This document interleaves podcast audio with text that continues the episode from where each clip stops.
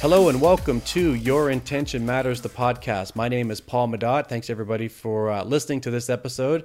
Today I have Katie Ivy. She is RVP Sales at DemandBase. Katie, welcome. Hey, Paul. So good to be here. Yeah, thanks so much for freeing up some time here. Before we get started, for those that might be unfamiliar with you, provide a quick intro into who you are. Yeah, so it could be a long or a short answer depending on what you're looking for. As you mentioned, I run our mid-market sales org at DemandBase, typically based in New York during this weird season that we're all living through. I'm in Atlanta at the moment, quarantining with the fam, but I run our entire mid-market sales org for both coasts. I've been at DemandBase just a little bit over a year. Prior to that, I ran a large commercial sales team at Marketo for a couple of years prior to them becoming part of Adobe, which was an amazing ride. Marketo is such a fabulous technology, really good company. Spent some time at Salesforce as well as some time in a really small startup here in Atlanta. So been in B2B sales for a while and running B2B sales teams for most of my career. Well, you know, I'm looking forward to you sharing your story with us. But as you touched on it, we're recording this really towards the end of April here, in the middle of an unprecedented time, and I'd be remiss if I didn't ask you, how are you doing right now? How's your team? How's your life? How's your family? You hanging in there, all things considered? Definitely hanging in there, all things considered. It's been a very interesting time. I personally am not a fan of work from home. I typically love managing teams in the office. I love being in the office. I love meeting with customers face to face, and I love traveling. So all of those things have been relatively disrupted over the last couple of, 7 weeks in, I think. Feels like 7 years, doesn't it? It's very hard to keep the days straight. I've messed up a couple of meetings and sent calendar invites for the wrong day. But that being said, I'm healthy, my family's healthy, my team's healthy. So certainly, you know, lots to be grateful for. I think the team has adjusted really well. Typically, I manage a couple of folks that work remote normally, but most of us are in the office either in San Francisco or in New York. So it's been an adjustment for most of us, especially the New York folks. They tend to live in relatively small apartments. So even just getting their, work from home set up, figuring out if they have space for a second monitor, some of the really basic things that we just sort of take for granted, trying to figure those out, a couple of weeks back was an interesting one. Well, and I'm sure also for your team specifically in New York, given, kind of the climate right around that part of the world right now with the epicenter and some of the cases and the real outbreak that's happened, I hope mentally they're staying strong as well, because I'm sure that it weighs on them. Like, should I touch this door and can I go anywhere? Because it just seems like it's been the hotbed of an outbreak over the last little bit. Yeah, it's definitely been scary. And I mean, I know my folks pretty well on an individual and a personal level. So it's definitely changed that dynamic a lot of trying to understand how they're coping, how their families are, the environment that they're living in. I mean, even something as simple as the fact that a lot of salespeople are naturally very extroverted, which means we get our energy from being around other human beings. So for those folks that some of whom are quarantined alone now for weeks on end, right. It can be a really draining experience, physically, emotionally, mentally. So yeah, definitely lots to figure out, very unprecedented. Absolutely. And so, and I'm glad to hear that, while we're all strained and we're all trying to manage this right now, everybody seems to be safe and healthy, and hopefully we're getting in front of this thing. And so, Katie, with that said, let's get into this. So the title of the podcast is Your Intention Matters. And that really comes from my position on nothing is really handed to anybody. And most of us have a less than straight line path in our career. And I'm looking forward to you sharing your story. So if you're ready to go, let's get at it. Yeah, I'd love to. Okay. So, do you want to start with specific questions, or you want me to dive in? How should we handle it? So I'm going to take you back, because I want to understand a few things here. So, understanding you a little bit here, before you really started your career, I know you spent some time in Australia. And so talk to me about that. That was the 90s, early 2000s. How did you get there, and what were you doing? And I'd love to hear about that. Thanks for dating me there. A lot of my team thinks I'm a little bit younger than I am. So there you go. Now it's all out in the open. I spent what was originally meant to be about 6 months in Australia, turned into almost 5 years. So I graduated high school a year ahead of schedule. So my mom agreed to help sponsor what was really what Europeans would call a gap year, which is not so common for us here in the US. I grew up in a small town, hadn't traveled much, been very, middle class. So had certainly, I'd never left the country, I'd been on an airplane, I think twice. So I'm not quite sure how we settled on Australia, but ended up, I found a really great, it was a religious nonprofit that organized these 6-month kind of gigs for folks that were 17 to about 25. That was really a mix of some element of training, figure out who you are, what you're motivated by, what you love. But a lot of it was focused on other people, giving you opportunities to serve and do things for either folks within, certain communities within Australia. I ended up spending a good bit of time in Southeast Asia. I worked in some orphanages and refugee camps and things during that season. Again, which was meant to be a 6-month ordeal. I ended up leading teams for that organization, doing everything from fundraising to organizing relief and development trips for about another 4 years after that first stint. So it was an amazing experience. My family thought I was never going to come home and actually go to college. University obviously was the plan immediately following that first trip. So took a little bit of a detour, best detour of my life, hands down. Well, I was going to say that must have been a cool experience. And, you doing it when you did at that point in your life added to it, because if you did it now, yeah. You'd enjoy it, but it'd be a totally different experience because of where you're at in your life. And so what was behind the decision to actually come back to the U.S.? Well, I'd always planned to go to school at some point. I had planned to do it a bit sooner. So it was sort of always on the agenda, just waiting for the timing to feel right. As well as, of course, dealing with some external pressure of when I was going to go to school. So things finally just fell into place. I did make an effort to speed things up. So I did a 4-year degree in 3 years once I finally did come back, studied at Kennesaw here just outside of Atlanta. Funny enough, though, I studied international affairs with the intention or plan to end up back overseas relatively early. During that whole process, I'd certainly fallen in love with the nations, with traveling, with diversity, and so many things that I'd never been exposed to, throughout my childhood and growing up. So I assumed that I would end up, working for the United Nations back overseas somewhere or living in some small town in Africa. I didn't really know. But I studied international affairs, assuming that the path would lead me back overseas. Katie, not into B2B sales. I'm picking up on a trend here, graduating high school quickly, graduating college quickly. Is that just who you are? I love it. I do tend to enjoy doing things relatively quickly. I'm a very fast study and I can read really quickly. So maybe that all fed into it. I don't know. Well, I'm sure it's serving you well in your career. And so you graduate from Kennesaw in 2006, International Affairs. I don't imagine you had a selling career in your capacity. Do you remember what you thought you might be doing with your life when you graduated? Do you remember your vision back then? Yeah, absolutely. So I thought that I would end up back overseas relatively quickly, wanted to work for either a nonprofit or an NGO of some sort. So I actually applied for a few different things right out of college, a couple of different internships and some things that I didn't get. But I was also super broke. So the intention was, let's spend 6 months or a year making a little bit of money so I at least have some options and some more flexibility to figure out what I want to do. It was very accidental, stumbling into my first interview. It was a company called Meltwater. Some folks in the US have heard of them. They do media monitoring and a lot of other things now. Back then it was literally, they sold a more sophisticated version of Google Alerts, really, helped companies understand what was happening in the news relative to their business. But the big shiny object about Meltwater is that it was a Norwegian-based company and very global in scope. So they were opening an office in Atlanta, their first round of hires. So I loved the idea of being on the ground floor of something. But there was certainly the opportunity of, hey, if you get in here, do really well in a sales role for 6 months, then there's opportunity to go work in our other offices around the world. If you want to end up back in Australia, easy transition, lots of other things. So that was really what got me on the hook for my first sales job. I assume I must have interviewed well. I'm relatively extroverted and they were hiring for entry-level talent. So somehow I convinced them that I had the chops to figure out how to do sales. I remember though, them making me do some mock cold calls and they asked me to come up with a stronger value proposition. I didn't know what a value proposition was. Right. So, it was very outside of the scope of anything that I had been exposed to up to that point. So I'm grateful they took a chance on me.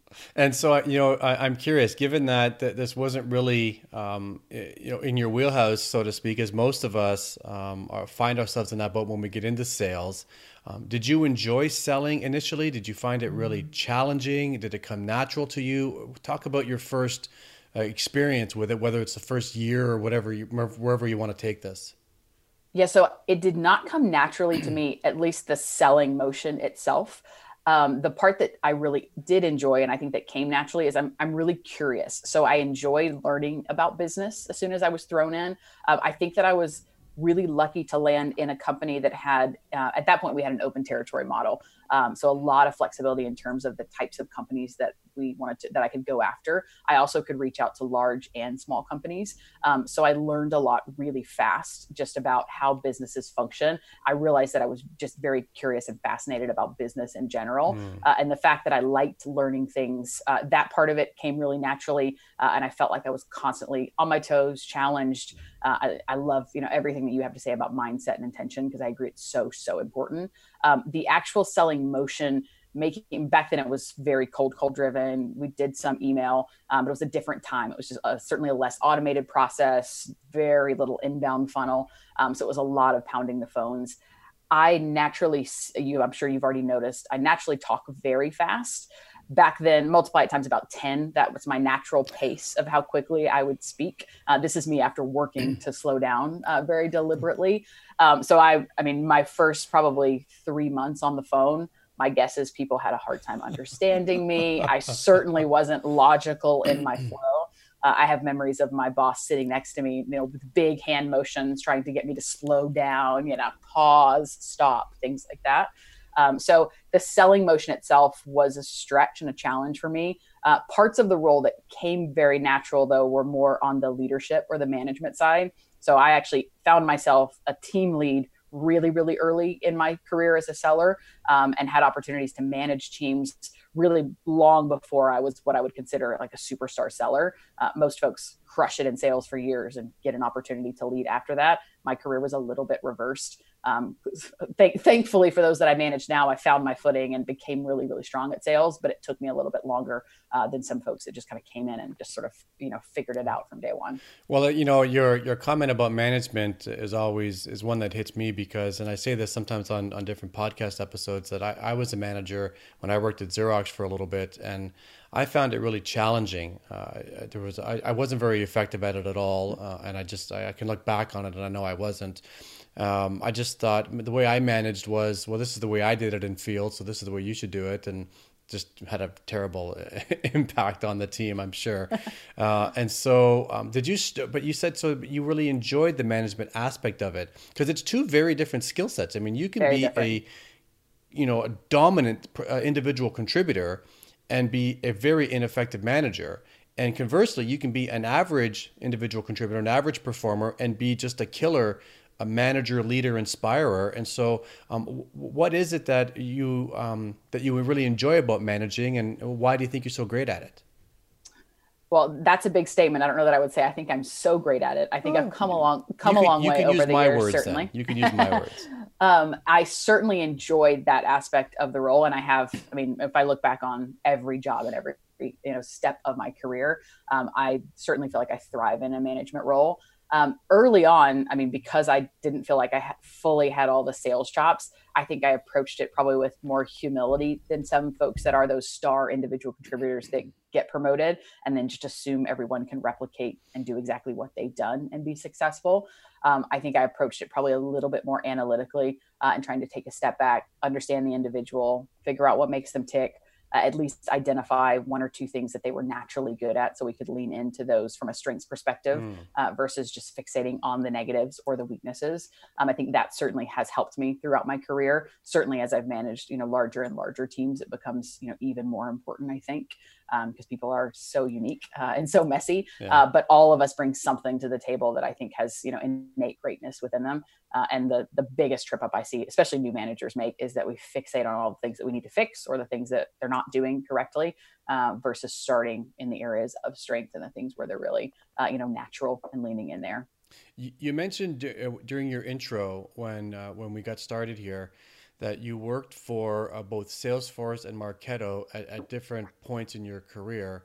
And I know those two companies to be industry leaders, massive organizations, Marketo is now associated with Adobe, and Salesforce is Salesforce, and they're one of the tops in their industries. And I'm always interested when I speak to somebody who works for a global company, a market leader, and their decision to leave that company, because in most cases, the path of least resistance is just stay. There's a long runway. You can have multiple careers, and you get established there. And so, if you're open to it, what was behind your decision to leave both Salesforce as well as Marketo when you did?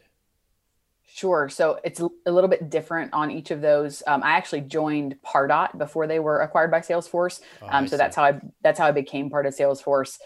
So I was selling into the marketing automation space for about a year before the Salesforce acquisition. And then I stayed at Salesforce, if I'm remembering correctly, probably a year and a half or so after the acquisition. I'm so incredibly grateful for my time at Salesforce, because it's where I learned really the mechanics of selling and selling well. So when you think of all the minutia and the details and the things that are so important for AEs to understand, I mean, everything from upfront contracts and setting strong agendas and how to be a driver throughout the sales process and orchestrating clear steps, how to ask direct questions, identifying concrete next steps, compelling events, close plans, mutual valuation plans, all of those things that now looking back and even in the teams that I've run feel so obvious. Many of us do them. I had no clue at that point, and I just hadn't had that type of rigorous sales training. So grateful. I really feel like at Salesforce is where I got my chops as a seller, as opposed to a manager or a leader. Big companies though tend to move a little bit too slow for me. We've already highlighted the fact that I like to do things quickly. I like change. I thrive in new environments and different scenarios. Salesforce was a little bit too predictable for me when I looked at moving back into a management path and running teams. So I made the move from there actually to a really small startup in Atlanta, which is where I worked in between the Salesforce and Marketo gig. So learned a lot during that phase. Just felt like I really wanted a challenge, which I think was the primary driver to bounce from Salesforce. Yeah, and I can appreciate your comment about working for a massive organization and having to manage. Sometimes they move like glaciers, and it can be challenging sometimes. So you find yourself at DemandBase right now. How did that happen? Did you raise your hand? Did they find you? How did you land there? Yeah. So during my time at Marketo, a few folks that I respected wildly had transitioned to DemandBase throughout, I guess, the 3.5 years that I was at Marketo.